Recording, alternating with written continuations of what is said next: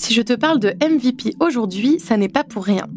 Créer un produit minimum viable, c'est clairement la première étape pour concrétiser ton projet.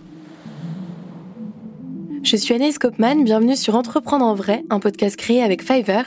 En 3 minutes chrono, on parle de l'entrepreneuriat sans filtre.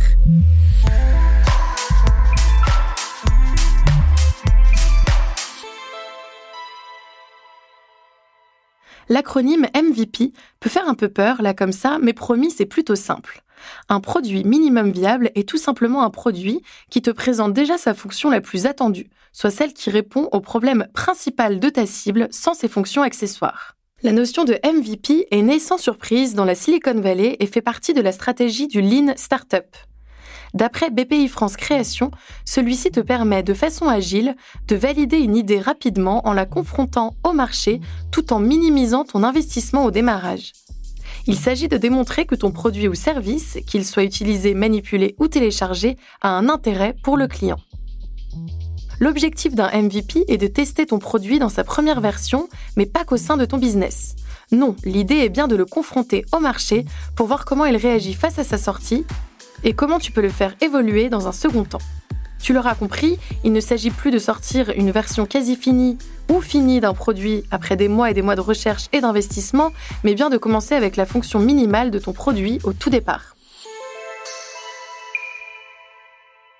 Dans tous les cas, une étude de marché est un long et coûteux processus, mais pour la réalisation de ton MVP, tu vas pouvoir t'appuyer sur des outils du numérique comme des logiciels ou encore l'impression 3D qui te feront gagner du temps et de l'argent.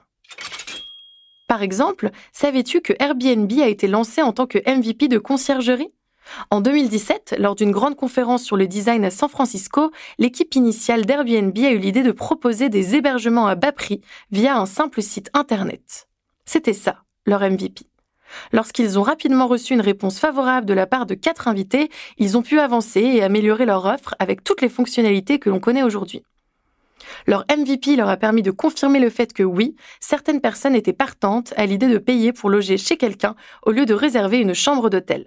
Tout ça donne très envie de concevoir et lancer son MVP, là, maintenant, tout de suite, mais avant, il y a quelques éléments à intégrer le concernant.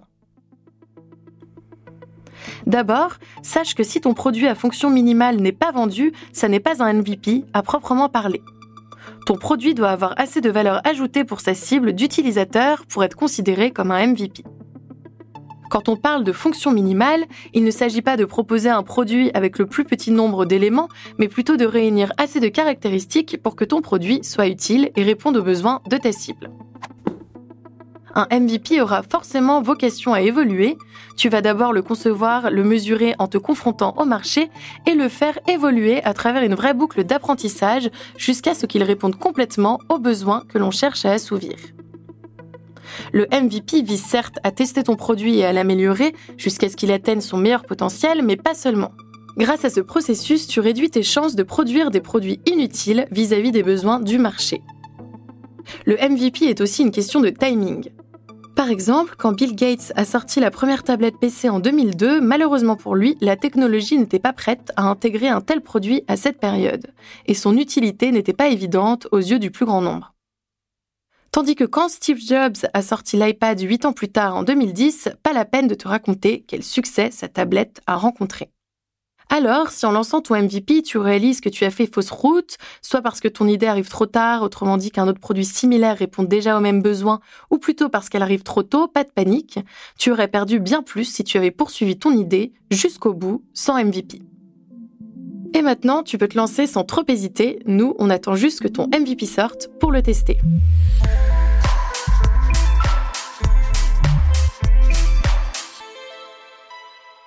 Entreprendre en vrai est un podcast Fiverr, la plateforme des services freelance aux entreprises en France et partout dans le monde. Il est écrit et présenté par Anaïs Kopman et produit par Bababam.